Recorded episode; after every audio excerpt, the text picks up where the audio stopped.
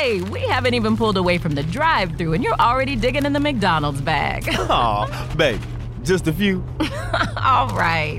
I guess I can't blame you. Pass me some too.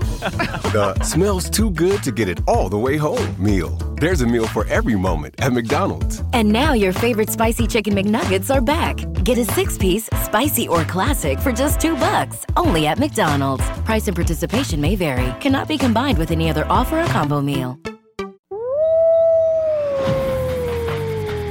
Hockey fans, join the Madhouse Chicago Hockey Podcast, James Neveau and me, Jay Zawaski, February 24th at the Allstate Arena for our annual Chicago Wolves outing. $20 gets you tickets to the game, free parking, a free hot dog, a free soda, a Madhouse Podcast t shirt, Wolves gear, and a pregame meet and greet with Chicago Wolves Brass. Visit madhousepod.com slash events and click the image for the link to buy tickets. That's 20 bucks for a ticket, free parking, free hot dog, free soda, Madhouse Podcast t-shirt, Wolves gear, and a pregame meet and greet. Come join us and the Chicago Wolves on February 24th at the Allstate Arena. madhousepod.com slash events for tickets. The Madhouse Chicago Hockey Podcast is brought to you by Triple Threat Sports, Merichka's in Crest Hill, Chuck's Southern Comforts Cafe, Rabid Brewing in Homewood, Illinois, and by Michael Elwood of Remax First Service, serving the Chicagoland area. Here are your hosts, NBC Chicago's James Neveau and 670 The Scores hockey guy, Jay Zawaski. Let's drop the puck.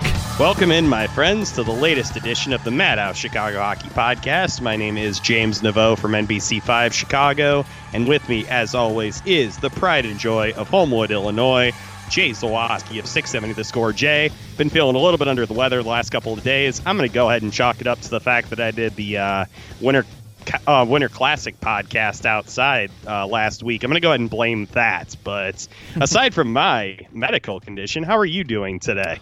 I'm doing good. I mean, that was a solid point the Hawks just took tonight from the Predators. Um, you know, this is we're getting to the point now where they're playing better. So now like expectations are starting to be like, okay, well they should be good or play well or play close in every game.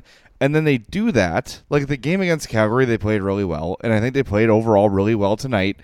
But they just don't have the horses to win these games, and it's sort of frustrating, right? Because back when they were getting housed and they sucked, uh, you know, it's like, well, they're really bad and they're going to be really bad, and that's just how it is. It was sort of easier to accept. Now we're seeing them play good games against good teams, but they just keep falling short. And I don't know what's more frustrating, just completely sucking or um, you know losing close games. And that, that's kind of where i wanted to start tonight. I know you and i have not really talked about this podcast at all but something's been on my mind and um, everyone knows you know uh, it's my job to cover the blackhawks. It's yours as well. But the reason i have that job is because i'm a blackhawks fan uh, and I was a Blackhawks fan, and that's when the Hawks got good and the score needed someone who knew something about hockey. I raised my hand, and the rest is history. That's truly how it happened, and I'm lucky that it happened that way. So I see a lot of this uh, on Twitter and on Facebook or wherever. The lose for Hughes thing. The Hawks should tank. They should mail in this season. They should do everything they can to get the first overall pick. And the brain tells me that makes a lot of sense. They're not going to win a Stanley Cup this year. They're not going to probably even make the playoffs. Um, so why even bother? Why even try to win? All those sort of things. The fan in me that's still there, that still lies under the surface, is uh, I I can't get behind that. I really have trouble doing it. And most nights, I find myself wanting the Hawks to win and being frustrated when they don't. And I don't know if I can ever truly get behind a tanked a tank to win draft position sort of a thing. I don't know why. It's just maybe the last remnants of my fandom, but I, I can't see myself ever getting to that point. And, and I think almost by default, they're probably going to be in a position where they've got at least a moderate, like decent shot of getting the number one pick. I'm not saying they're going to finish with the NHL's worst record or anything like that, but I almost think that you know, there's a possibility they could have like the fourth, the fifth, the sixth worst record in the NHL and still have at least somewhat of a shot to get that pick. I mean, right now they're only three points ahead of Los Angeles for having the worst record in the Western Conference. And yet they're still only five points out of a playoff spot. Like the Blackhawks are in a super weird spot right now where yeah, it kind of stinks like watching them like come close and, you know, strike out in the end. But then at the same time, you've got, you know, the playoffs are still like at least a little bit of a possibility. And I think as long as they're in that position, I don't think the guys on the ice are going to be going out there, obviously thinking about number one draft pick or anything like that. They're going to be thinking, try to get into the playoffs, do whatever you can to do that. And I think that's obviously that's great for them. It's great for us because we're seeing a lot of progress and a lot of uh, changes to the way the Blackhawks play the game.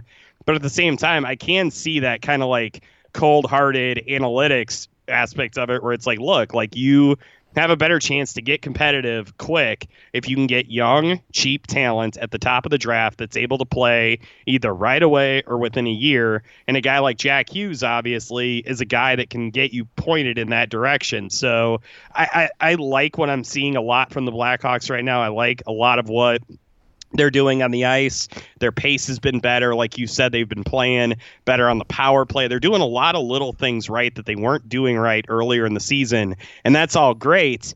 But at the end of the season, if they're going to like end up missing the playoffs, I'm kind of okay if you trade a guy or two away and then end up with one of those like fourth or fifth worst record and see how the draft lottery ends up treating you. I think that it's possible to both enjoy where they're at like right now in terms of their play and playing better while also kind of hoping in the back of your mind that they maybe can get into that position to draft Jack Hughes at the end of the season. Yeah, and I think as we get closer to that point, um, I'll I'll sort of come around to that. I just the active rooting for losing maybe that maybe that's more of the thing is people that are like hell yeah they lost one one day closer to Hughes.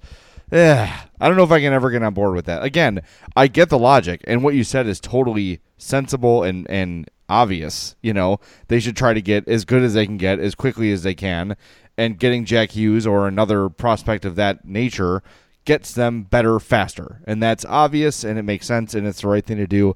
I just can't get on board with like um, Matt Spiegel on the score when talking about the Bulls. You say tank win. Competitive game, close game, but they lost, right? Like tonight would have been a tank win, you know, and the Calgary game was a tank win. Um, I just can't. I'm not there yet. I'm not there. Yet. But we, I, my fault. I moved on a little too quickly from tonight's game. A couple things I want to hit on uh, before we move on to big picture stuff. Um, another solid game for Collin Delia. Not outstanding, otherworldly like he's been in his most of his other starts, but uh, I, I'm firmly in the camp of. I said on the last post game show, James, that he should get I moved my my my wants up from 60% to 70%. I want 70% of the starts now going to Collin Delia until uh, Corey Crawford comes back. If Corey Crawford does come back, uh, Delia's got to be the guy here. You gave you threw Cam Ward the Winter Classic bone.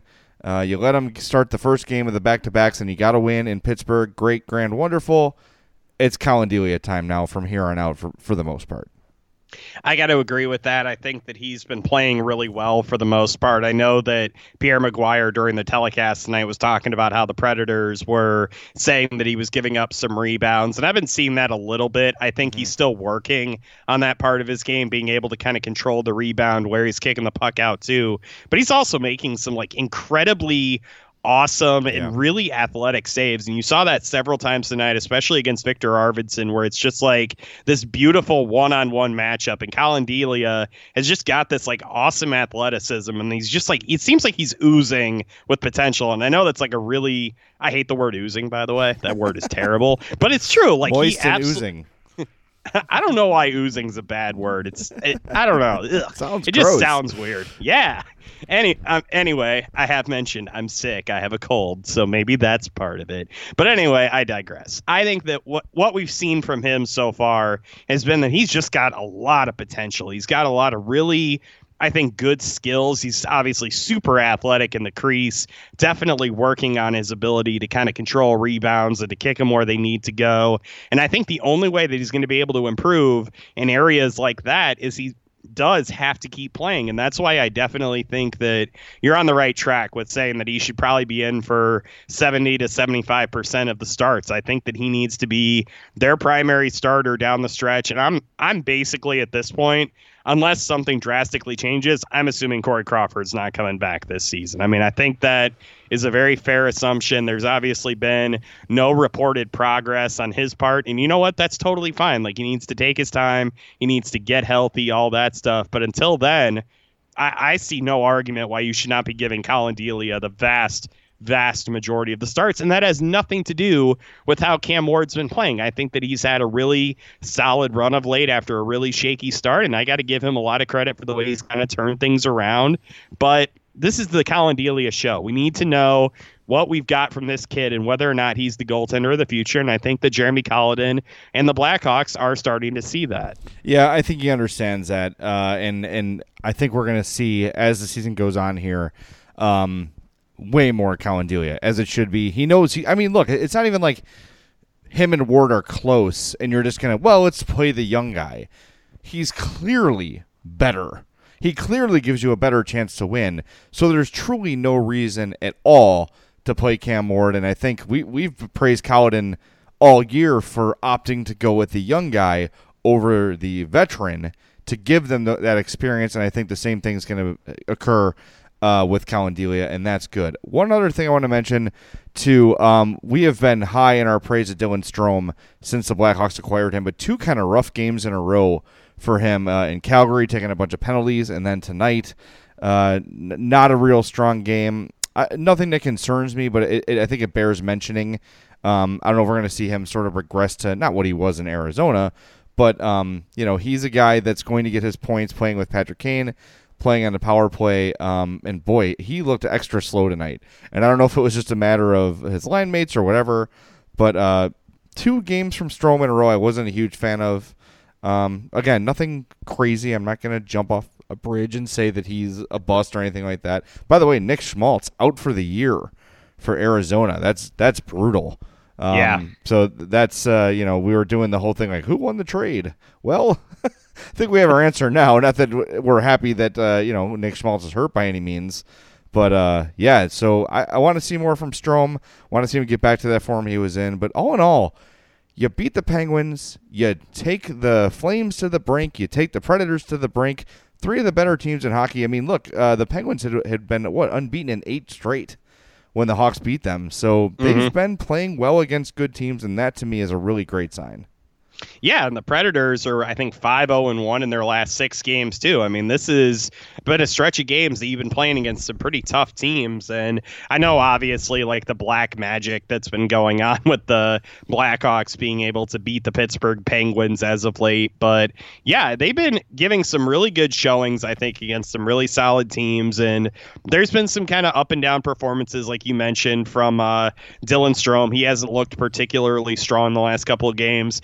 Didn't didn't really like what I saw from Erik Gustafsson tonight either. I felt like he was not really playing within himself. I think he was maybe trying to do a little bit too much, made a couple of really kind of bad mistakes. There were a couple of bad moments for Carl Dahlstrom as well, where he got out of position and ended up getting burned, I believe, on it was Nashville's uh, second goal of the evening. And like, there's going to be those moments, I think, for those guys where they're just, there are going to be growing pains. There are going to be moments when they make mistakes, when they're trying to do too much or whatever. And that's just, it's kind of par for the course. And it's an 82 game season, and this thing's going to kind of ebb and flow, and there are going to be bad moments. And I, I think we, we've seen a couple of those, but at the same time, we've also been seeing a team that's been able to kind of overcome some of that and really make these last couple of games really competitive. And I've been really impressed by that. Right, one more thought on tonight's game. Uh, well, two more thoughts. First of all, Anisimov gets a tying goal. Uh, how many pucks did he lose at his feet? Uh, during today's game. I, I think like, he just lost another one, by seriously, the way. I was so happy for him that he scored because you could tell he was just like, oh my God, keep track of the puck, you ass. Uh, but this this tweet from uh, Scott Powers, this is uh, I believe this ha- was tweeted during the second intermission, so I've not seen these numbers updated yet. But in the second intermission, Henri Jokiharju's Corsi rating was seventy eight point nine five. He was on the ice for fifteen shot attempts for and four against, and 948 of 5 on 5 ice time. That is otherworldly. Those are huge Corsi numbers. Uh, so, needless to say, uh, Henri Jokiharju has jumped right back in where he was before he was lent to gold medalist uh, World Junior Championship team Finland. And he's back and uh, right in time because Forsling goes down. And I'm convinced, James, we're never going to see this Blackhawks defensive corps at full strength. It's never going to happen. Nope. Nope. Someone will I be mean, and then or- Brent Seabrook didn't play tonight. Yeah, he had the poops. Yeah, you're basic. You're basic. It's like a Bulls thing where like they haven't been able to get Kris Dunn and Zach LaVine and Lauri Markkanen on the floor at the same time. Right. It's the exact same thing with the Blackhawks. They're not going to be able to get their top six defensemen on the ice at the same time. You're just going to keep getting stuck with Brandon Davidson. Have fun with it. He's not horrible. He's a guy. He is a, totally a guy. He is a David Kampf of defensemen. He's the just a guy guy. Yes, he is. All right, that's enough about this game. Damn it. Let's get on to the big picture stuff. Like real men. I don't even know what I'm talking about. It is 10 p.m. I don't know. am- Don't you? Yeah, you're, I'm a little weird, man. I'm a little loopy. But by speaking of loopy, today is the birthday of Chris Hubble of Triple Threat Sports. Want to thank Chris uh, for his years of sponsorship. He was our first ever sponsor. He's our guy. He's our pal, and it is his birthday. So happy birthday to Chris Hubble. You know that's the place to go if you need an NHL jersey. Head on out there too if your team needs outfitting. 708 478 6090 or email chris at triplethreatsports.com. Triple Threat Sports. If you can wear it, they can make it. We'll be back with a whole lot more on the Madhouse Chicago Hockey Podcast. What you doing? Designing my new 2021 Nissan Kicks online in the Kicks Color Studio. I give each a special name. This one's electric blue, orange, red, white. I call it the gumball machine. You think it's me? I feel like you're more of a red velvet guy. Limitless possibilities. With over 100 million available color combinations and Bose Personal Plus system in the boldly new 2021 Nissan Kicks. Bose is the registered trademark of the Bose Corporation. Color combinations include interior and exterior colors. Customization is an available feature subject to availability at participating Nissan dealers. See dealer for details. News, laws, and regulations are changing by the day. We get it. It's hard to stay on top of it all. That's why ADP is here to guide you with up to the minute compliance expertise to help you navigate these complex times so you can pay your people accurately and on time, regardless of changes in legislation. When you rely on us for payroll and HR, you're trusting us to help you take care of your people. It's what we've been doing for over 70 years, and that's not about to change. ADP, HR talent, time, benefits, and payroll, informed by data and designed for people. Welcome back to the Madhouse Chicago Hockey Podcast. Jay Zawaski with you here. James Neveau is out there in lovely Bourbonnais. Uh, we have a lot to get to today, but first, got to tell you about our longtime sponsor, Merichka's in Crest Hill. Family owned and operated since 1933. They're at 604 Theodore Street. The poor boys, the burgers, the steaks, the chops, the seafood, the double baked potato. I think twice baked potatoes. I got to say correctly. Twice baked potatoes, the giant mountain of onion rings, the craft beer menu. Everything at Merichka's is outstanding. Make sure you head on out to Merichka's. Take some friends with you. They'll be impressed. You'll be the hero of the day, and you will leave smelling of glorious garlic butter and it will be a great day for you. So go visit our friends at Merichka, 604 Theodore Street in Crest Hill. Visit them on Facebook at facebook.com slash Merichkas or at merichkas.com. That's M-E-R-I-C-H-K-A-S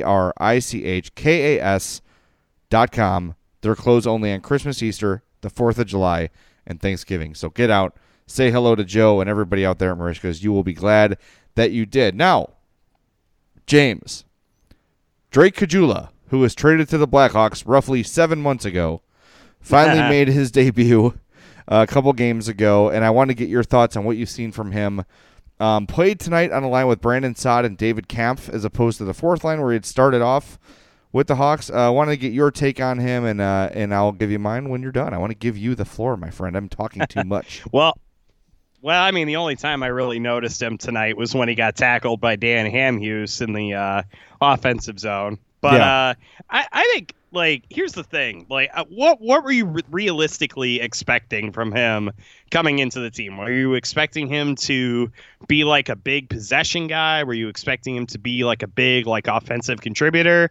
I kind of looked at him as one of those like tweener second or third line guys that would probably get some looks with the top six forwards but probably would more often play kind of that third line role where he gets some solid even strength time the, I found it very interesting the way that uh, Jeremy Colliton's been actually using him. He got some uh, penalty killing time tonight, which I definitely noticed. He made a couple of really nice plays, some good shot blocks tonight by the entire penalty killing unit. I'll give uh, Marcus Kruger and Brandon Davidson some credit on that as well.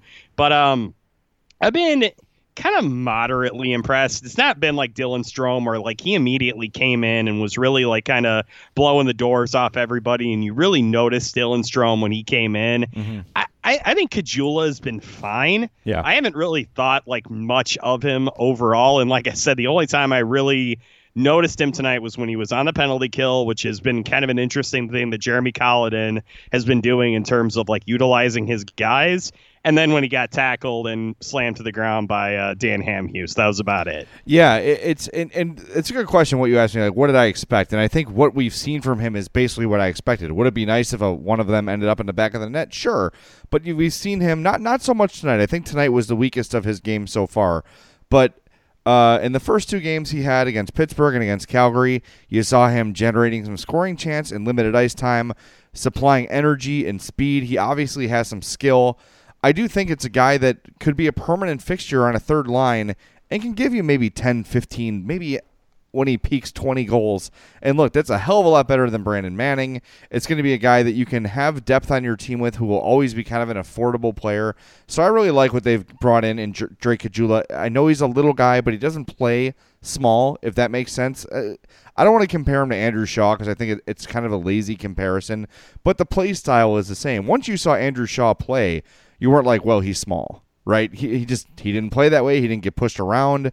It's just you know you don't say Brad Marchand's small anymore either because he doesn't play a small game. And Drake Caggiula is nowhere near the skill of those two guys, but a similar sort of game where the size isn't so much a factor. He's literally sort of a fire plug, gets to where he needs to go. He's got good speed. I think he's got some offensive upside. So um, I'm not really impressed or unimpressed with his play so far. It's kind of what you'd expect from a guy finding his legs on a new squad. Now, I did like Brandon Saad as sort of the offensive leader of that line tonight, especially early on in the first period. He had the puck a lot.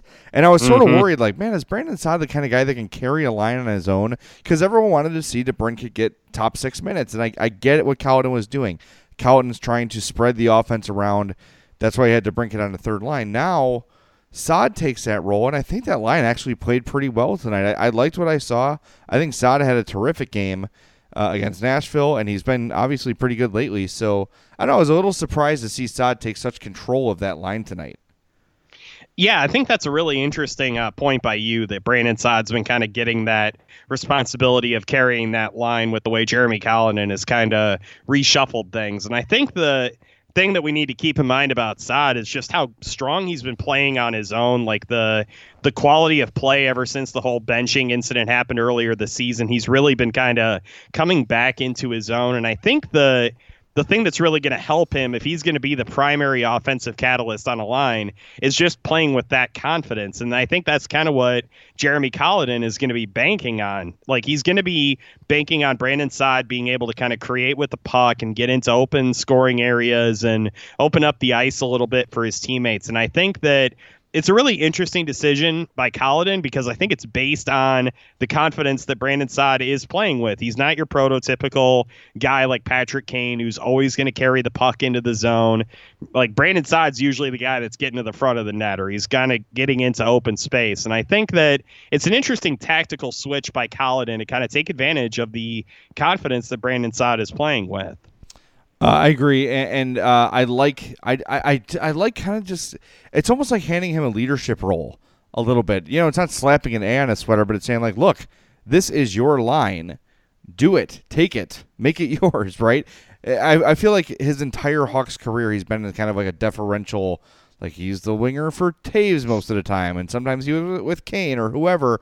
I'd like to see him get a shot. I hope this lasts a couple games for his benefit just and, and just for sort of the benefit like our scouting benefit like can he do it? Can that be a guy who carries a line? And of course for alex DeBrincat and i want to spend some time talking about DeBrincat scored uh, his 20th goal last game uh, and has been everything hawks fans have hoped for him to be and probably a little bit more. And when you think about i'm going to read uh, a thread by satchel price uh, formerly of Second City Hockey, now with the Sun Times, had a really great thread on Alex DeBrincat today on his Twitter. It's at Satchel Price.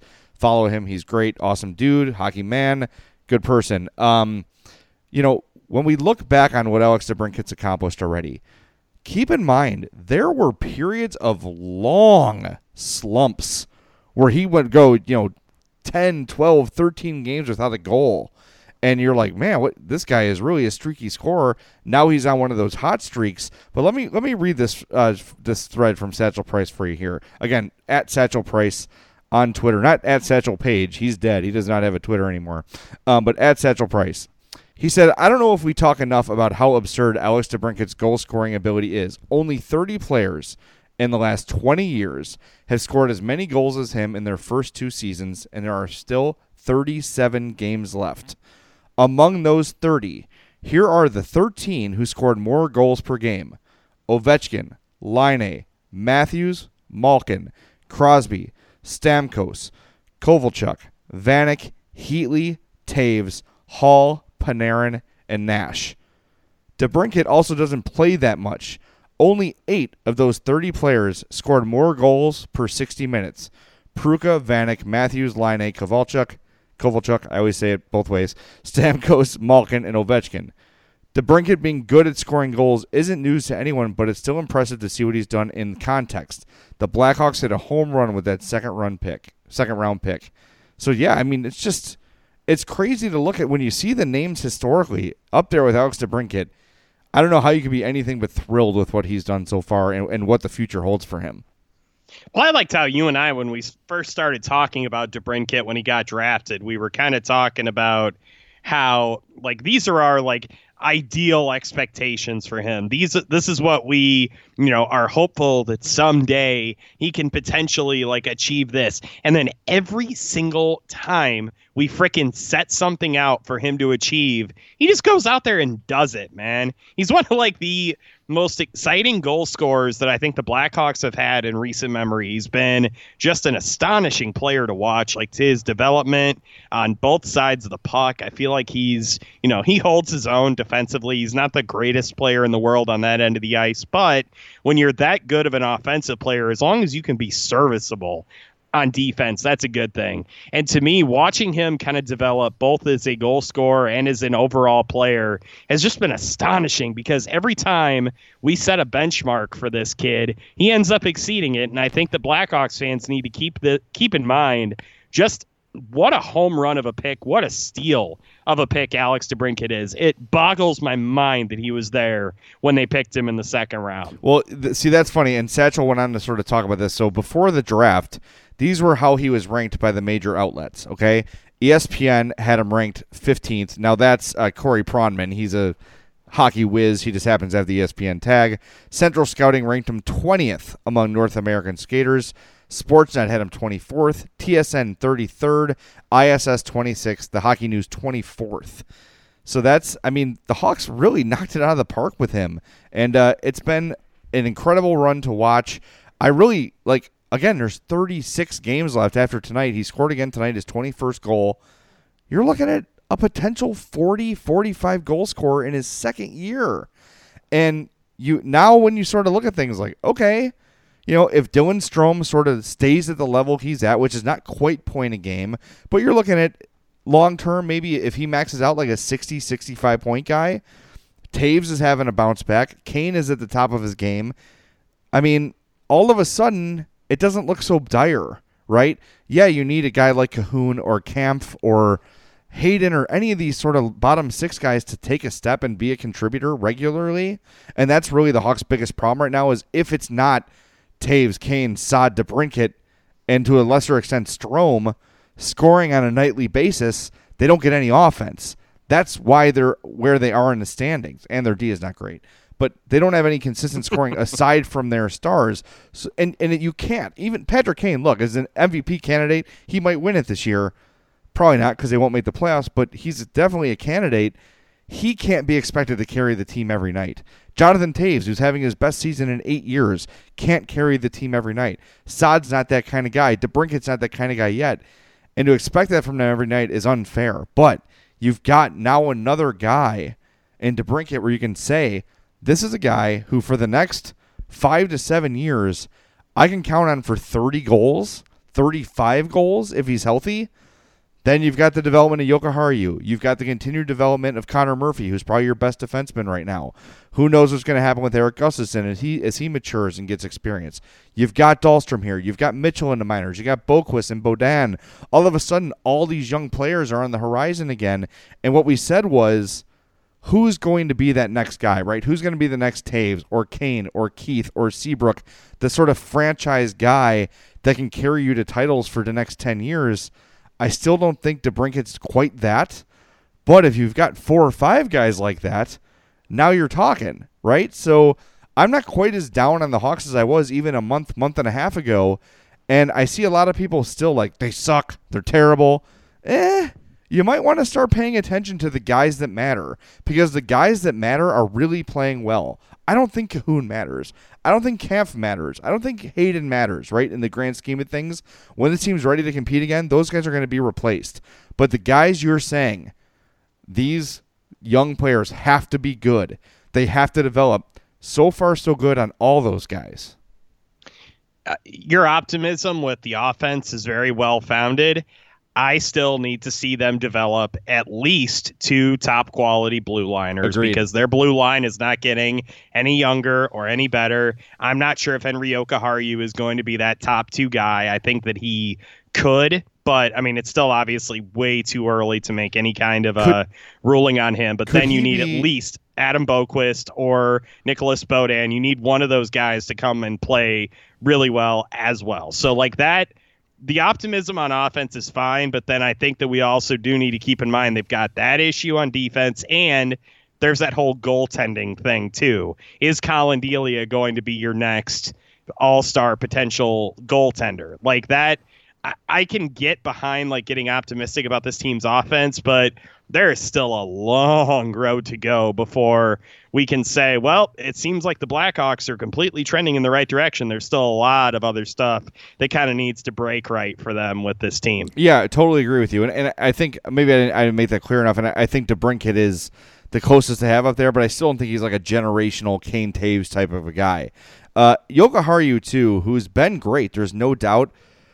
I, sort I see him maxing out as like Nicholas Hjalmarsson, right? Like I don't think he's going to be the next Duncan Keith, or he's not gonna, never going to be a Norris Trophy candidate, but he's going to be a really good, solid stay-at-home defenseman for a long time with some offensive ability. He's not going to be like a Norris Trophy leading the league in scoring kind of thing, but like Keith and like Seabrook were, and like Hjalmarsson was in his prime, like guys that'll pick up some points just from their ability to make the stretch passes, from the ice time they log.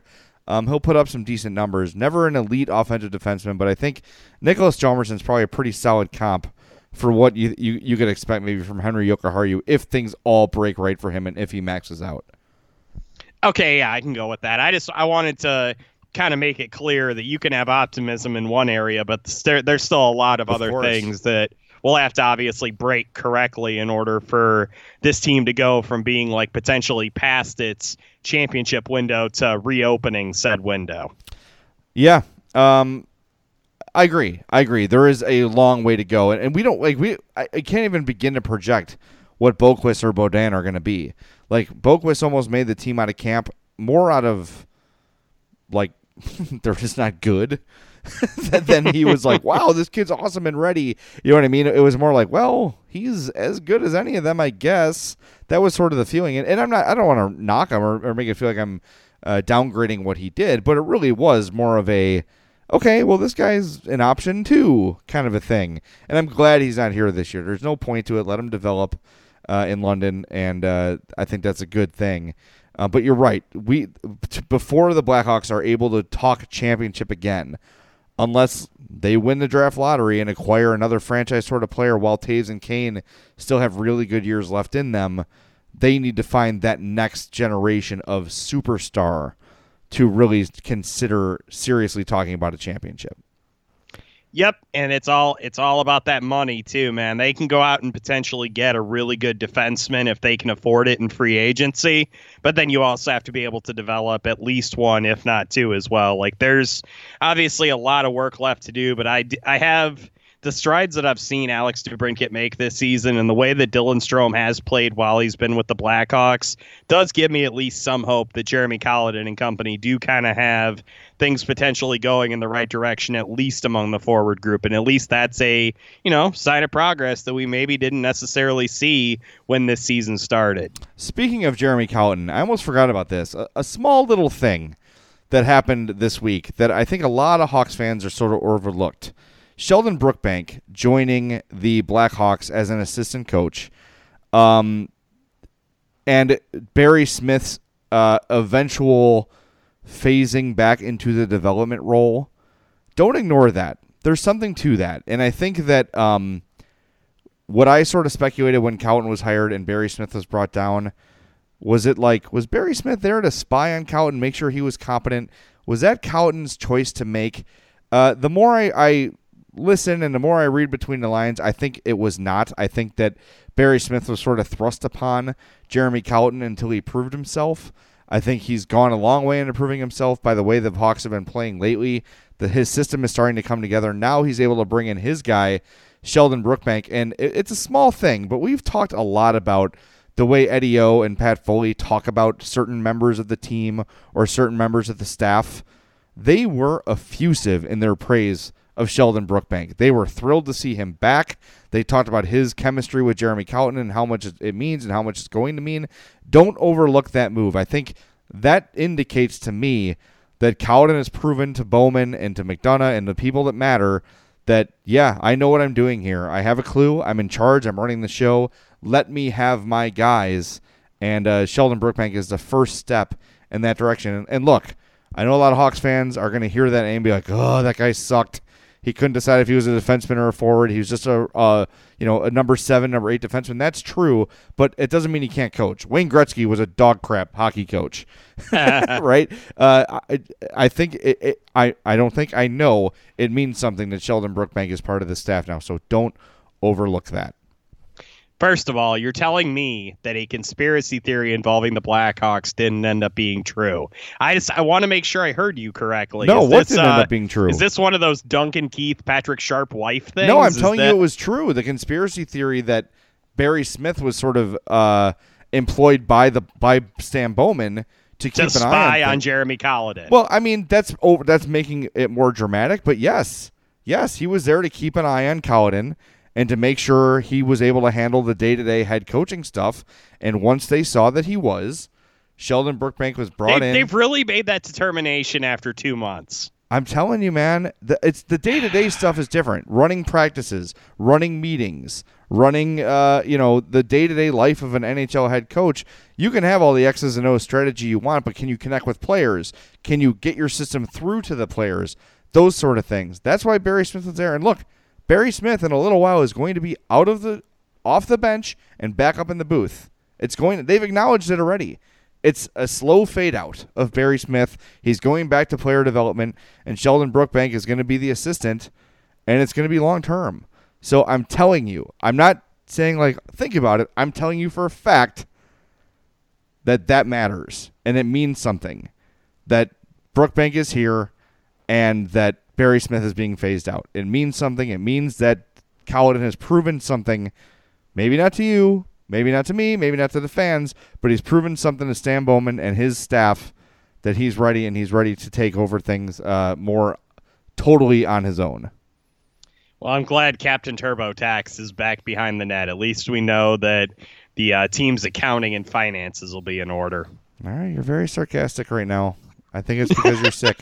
I think. I no, think, look, look, no, I'm I'm not trying to be like overly flippant, but it just it seemed funny to me that like after you know two months, the alleged uh, spy that Stan Bowman had placed on the bench with Jeremy Colliton was already going I'm away. not- I was I'm just not- I'm I was not- just saying that I'm not saying that like you propagated some falsehood. I'm saying that there is a tendency in Blackhawks social media land to overinflate those kinds of things. And it just was interesting that we're already kind of seeing it fade by the wayside, that it's not going to be like a potential issue anymore. I wasn't. Well, wasn't blaming you. I know. I was more pointing the finger at kind of like the Blackhawks, like I said, the social media landscape. Well, let me clarify. The The word spy is is tongue in cheek. Barry Smith is there because he's got years and years and years of experience behind an NHL bench with the most accomplished coach in NHL history, Scotty Bowman. The guy knows how to run a hockey club and he knows what a coach that knows what he's doing looks like. He was there to help Jeremy Colliton, not to keep an eye on or report back necessarily to Stan Bowman. He was there as a guy to guide him, and I think now Colliton has earned that trust and has earned the ability to bring in the guys he wants to bring in. If that if that's a little more clear, um, I think that that's that's what I'm saying. I, I'm not saying like you know they were spying and, and and Barry Smith was there taking notes and here's what he's good at here's what he sucks at here's what he ate for breakfast Miss Lippy's car is green all that stuff. Like that's not what Barry Smith was doing but he was there to ease the transition.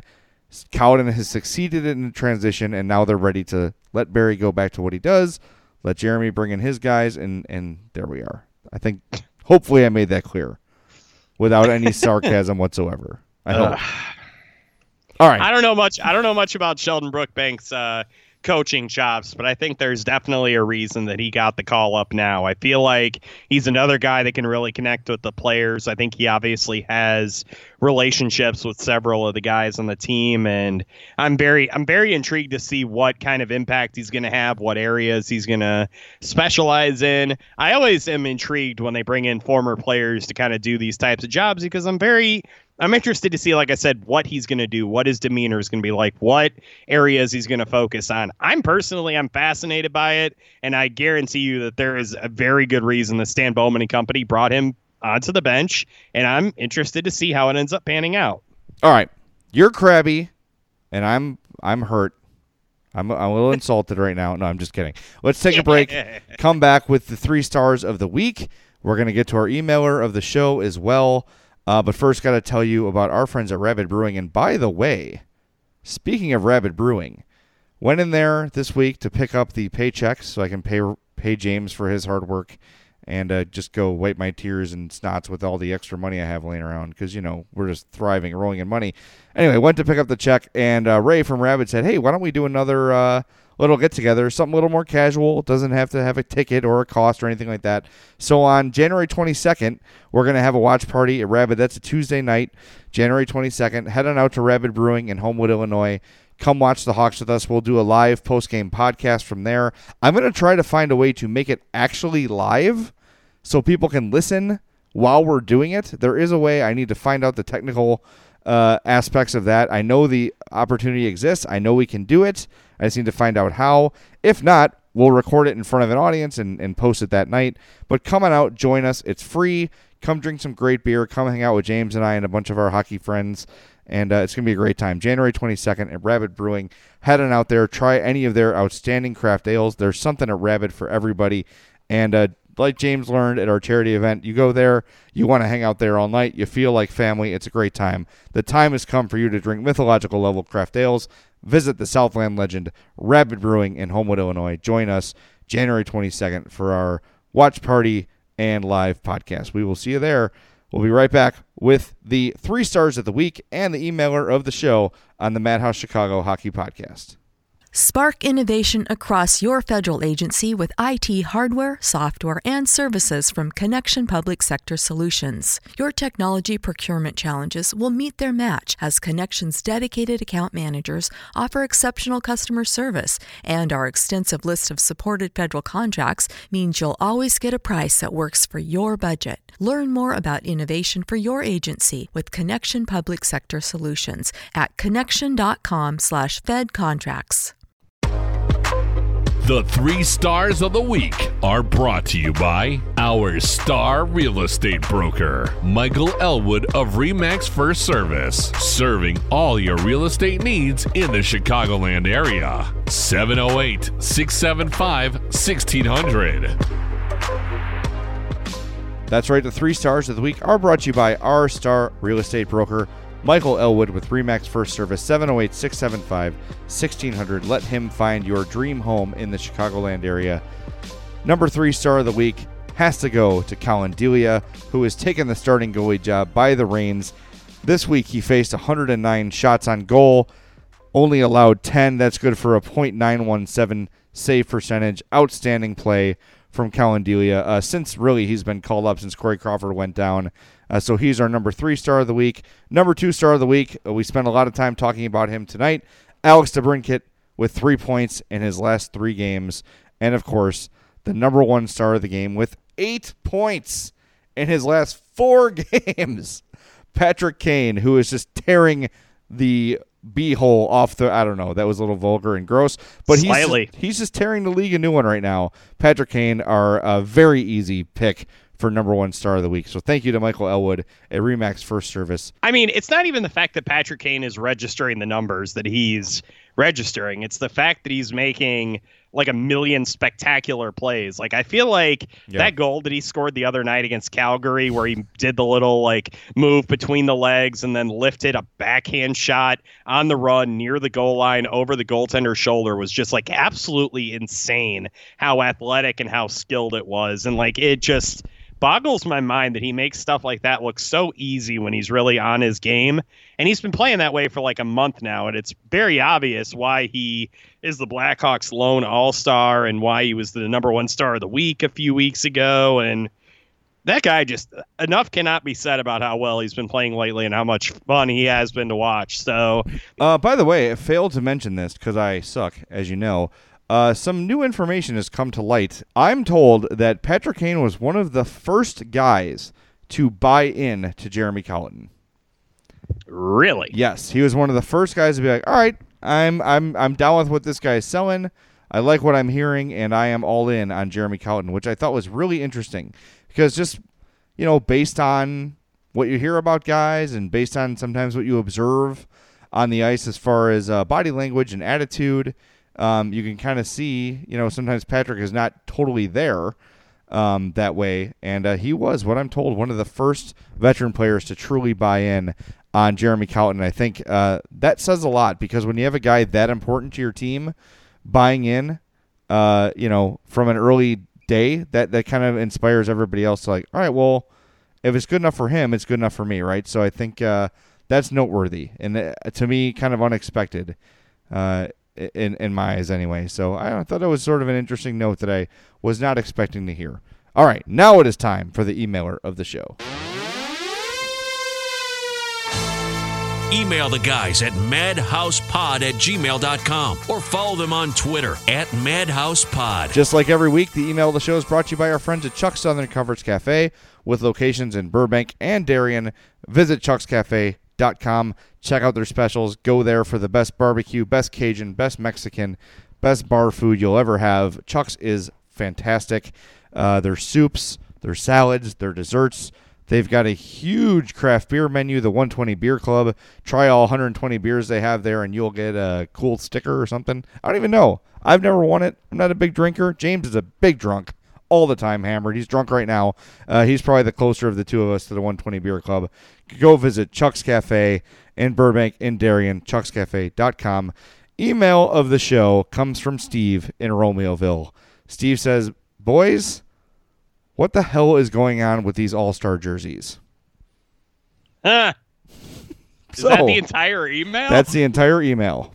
I'm Jay, gonna, is this going to be one of those things where we see these jerseys like when they first get unveiled and we're like, oh dear God, they look terrible, and then we're going to see them in person and we're going to be like, oh, those are lovely. potentially. I liked what I. Okay, here. There's a couple things I like about them.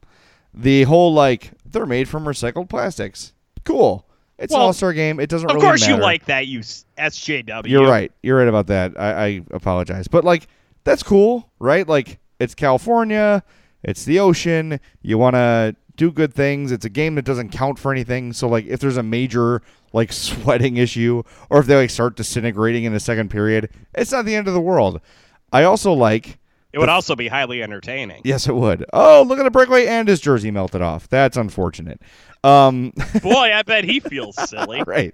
Uh, the other thing I like is that the players will have their home logos on there. I like that. I like the uniformity of uh, everyone's gonna. I mean, All Star Game they always have the same uniform on, but I like that they're gonna have their home crest pronounced on the chest instead of like on the sleeve or whatever. I like that. It's a cool little touch. It's something I think the league should do from here on out. And just whatever All Star jersey they decide, that player's logo should be on that jersey. I really like that. It's also going to encourage people to buy them more, which is important. To somebody, not to me. Are you are you actually going to go out and buy one of these jerseys? I don't buy jerseys anymore because I'm a fat guy and the new Adidas cut does not look good on me. Um, but I could see in the future if there's a jersey design I like a little more that's got the Hawks logo on it, I could see myself buying that. I wouldn't buy these particular ones because I just think they're kind of drab. But the idea of a well, drab's an understatement, right? But like the idea of a Blackhawks crest on a Dallas Stars colored All Star game or whatever, that could uh, potentially appeal to me more than just like run of the mill Western jersey. It, it looks like honestly these jerseys to me look like when you were messing with like your TV when you were a kid, like you were messing with the color balance, you were messing with the tint. It just it looks like something that was the ultimate end result of just endless tinkering with the settings on your television. Like there's just there's nothing to write home about with these jerseys. Literally the only thing that I like about them is that they don't have the awful white collar on the black jersey. Mhm. If they had, I probably would have jumped off my balcony when I saw them. That might Like, be an that's- overreaction. That's literally the only. Well, I get very passionate about jersey design, Jay. I may not host Addie's Fashion Corner, but I do have opinions about jerseys and colors and such. And I'm just I'm going to tell you right now that these jerseys. I don't care if I saw this in like a bargain bin in a Goodwill store for 10 bucks, I wouldn't buy it. I don't get why they didn't throw some teal into it.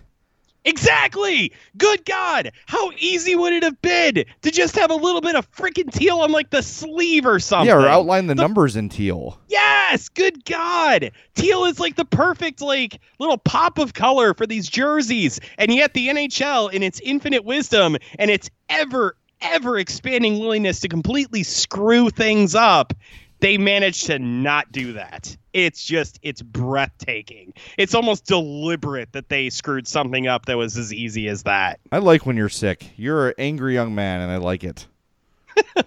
Now get off my lawn. exactly. No, you're right though. Like here, just to, maybe I'm not being clear tonight, or maybe you're sick and stuffy headed. I don't like these actual jerseys. I think they're very boring. But the potential for an All Star jersey with your with every player's individual logo on it, I like that idea. I also think cool recycled jersey. I don't care, but if it takes ten thousand bottles out of the ocean, thumbs up. Right? It's better than not doing that, I suppose. Assuming, like we said, they don't fall off the players and disintegrate halfway through the second period. Oh Uh, no, I'm totally on board with that. I think that's a fantastic idea. The uh, MLS did that, uh, I think, for a week this season. I think it's a really good idea. I mean, why the hell not? Be a little bit more, you know, cognizant of the impact that professional sports has on the environment. And it, at the very least, it's easy PR. And it's not like the material is going to be like, you know, it's not going to cause Chris Sale to come in and cut it up with scissors. It's going to mm. be fine. You can't promise that. No, you're you're right. Like I, I I haven't really seen him invade an NHL dressing room to do that though. I think that we're probably okay. All right. Well, that's good news. I'm I'm glad for that. All right, let's Thank wrap this bad boy up. It's been long. It's been a long night. James got the sniffles, so we're gonna wrap it up. Uh, we, you heard our cute little promo to start the podcast, but aside from our event at Rabid Brewing on Tuesday the 22nd, bigger picture, we're doing our outing with the Chicago Wolves on February 24th. Twenty bucks gets you a ticket, free parking, a hot dog, a soda, a Madhouse Podcast T-shirt, Wolves gear, a pregame meet and greet with Wolves brass. It's going to be an awesome time. It's going to sell out. Go to madhousepod.com slash events to join James and I and our friends at Allstate Arena to see the Chicago Wolves on February 24th. 20 bucks gets you all that and more. It's going to be a great time. So thanks to the Wolves for helping us out with that. Want to thank Rabid Brewing for hosting our event on the 22nd. The time has come for you, James, to drink mythological level craft ales. Visit the Southland legend, Rabid Brewing in Homewood, Illinois. We also got to thank Triple Threat Sports and the birthday boy, Chris Hubble, 708 478 6090. If you can wear it, they can make it. Chuck's Southern Comforts Cafe with locations in Burbank and Darien. Visit chuckscafe.com. Merichka's in Crest Hill, family owned and operated since 1933. And of course, Michael Elwood, our star real estate broker with Remax First Service out there in Orland Park, 708 675 1600. Find your dream home with Michael Elwood. We will talk to you tomorrow night after. No, when do the Hawks play again? Let me check my schedule because I'm a professional. This is professional. Yeah. Everyone tunes out now anyway. No one's listening. That's true. If you're listening right now, tweet me and I'll send you i- i- the first person to say I was listening to the very end of the podcast. I will Venmo five dollars, just to prove, just to prove no one's listening. They play Vegas, by the way. They play Vegas on the 12th, which is nine Saturday. Saturday. So Saturday night we will talk to you. One of us will talk to you after the Hawks take on the Vegas Golden Knights and give them a good match, but probably ultimately lose. All right. Thanks Lose for, for. Hughes. Lose for Hughes. Exactly. Thanks for listening, guys. We love you. We appreciate your support. MadhousePod.com for everything you need, including our events page for your Wolves tickets. Bye.